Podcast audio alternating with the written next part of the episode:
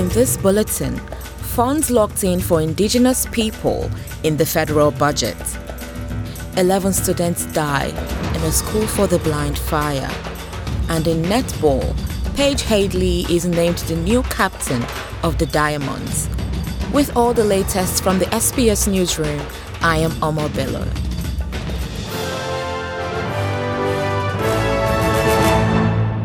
The federal government says it has included a range of criminal justice initiatives in the budget as part of its commitment to improving the lives of Indigenous Australians the Australian Law Reform Commission's recommendation for an independent National Justice Reinvestment Unit will also be taken up, with $81.5 million earmarked for up to 30 community led justice reinvestment initiatives across Australia.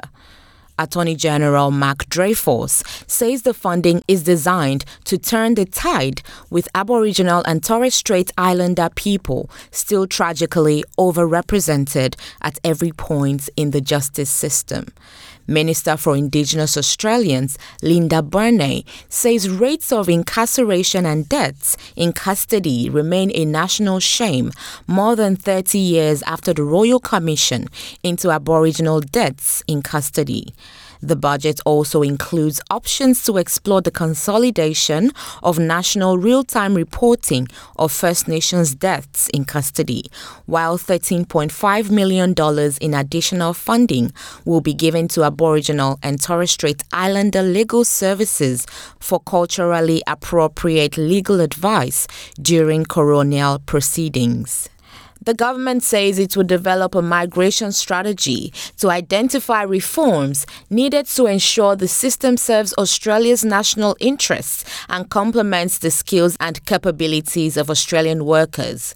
The strategy will look for ways to grow Australia's economy and attract high skilled migrants in line with Australia's geostrategic interests. The government says it will provide clear pathways to permanent residency. They will increase the 2022 2023 Permanent Migration Program planning level from 160,000 to 195,000.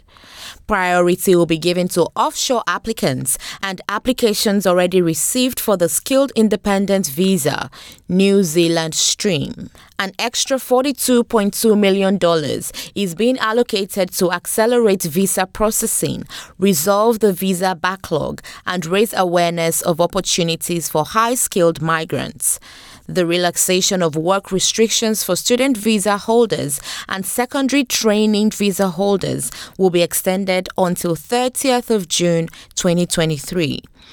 The Aged Care Training Pathway for Pacific Australia Labour Mobility Scheme participants will also get an additional 500 places in the new budget.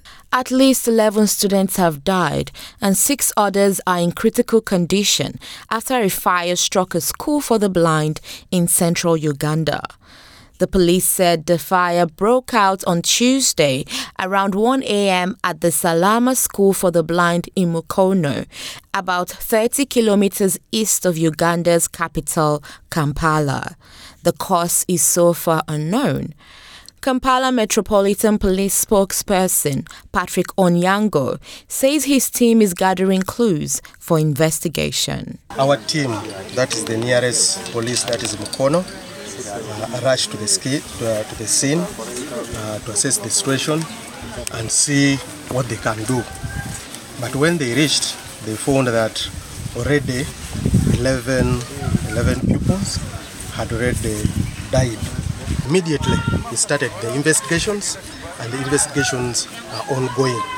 Former UK Prime Minister Liz Truss has delivered her last speech as British Prime Minister on Tuesday morning as she left 10 Downing Street.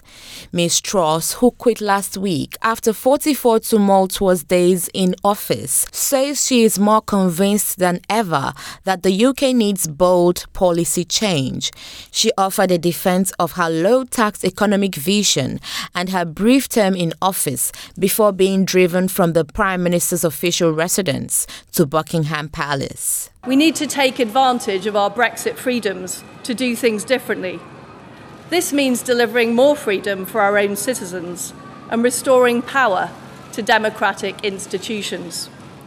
It means lower taxes so people can keep more of the money that they earn. And it means delivering growth that will lead to more job security, higher wages, and greater opportunities for our children and grandchildren. In sports, Paige Hadley has taken over the captaincy of the Diamonds, with Liz Watson rested from Australia's netball series against England. The 30 year old will lead the team in a three test series against England, which gets underway in Newcastle tonight. Courtney Bruce has been named vice captain. That's all the latest from the SBS newsroom. I am Omar Bello.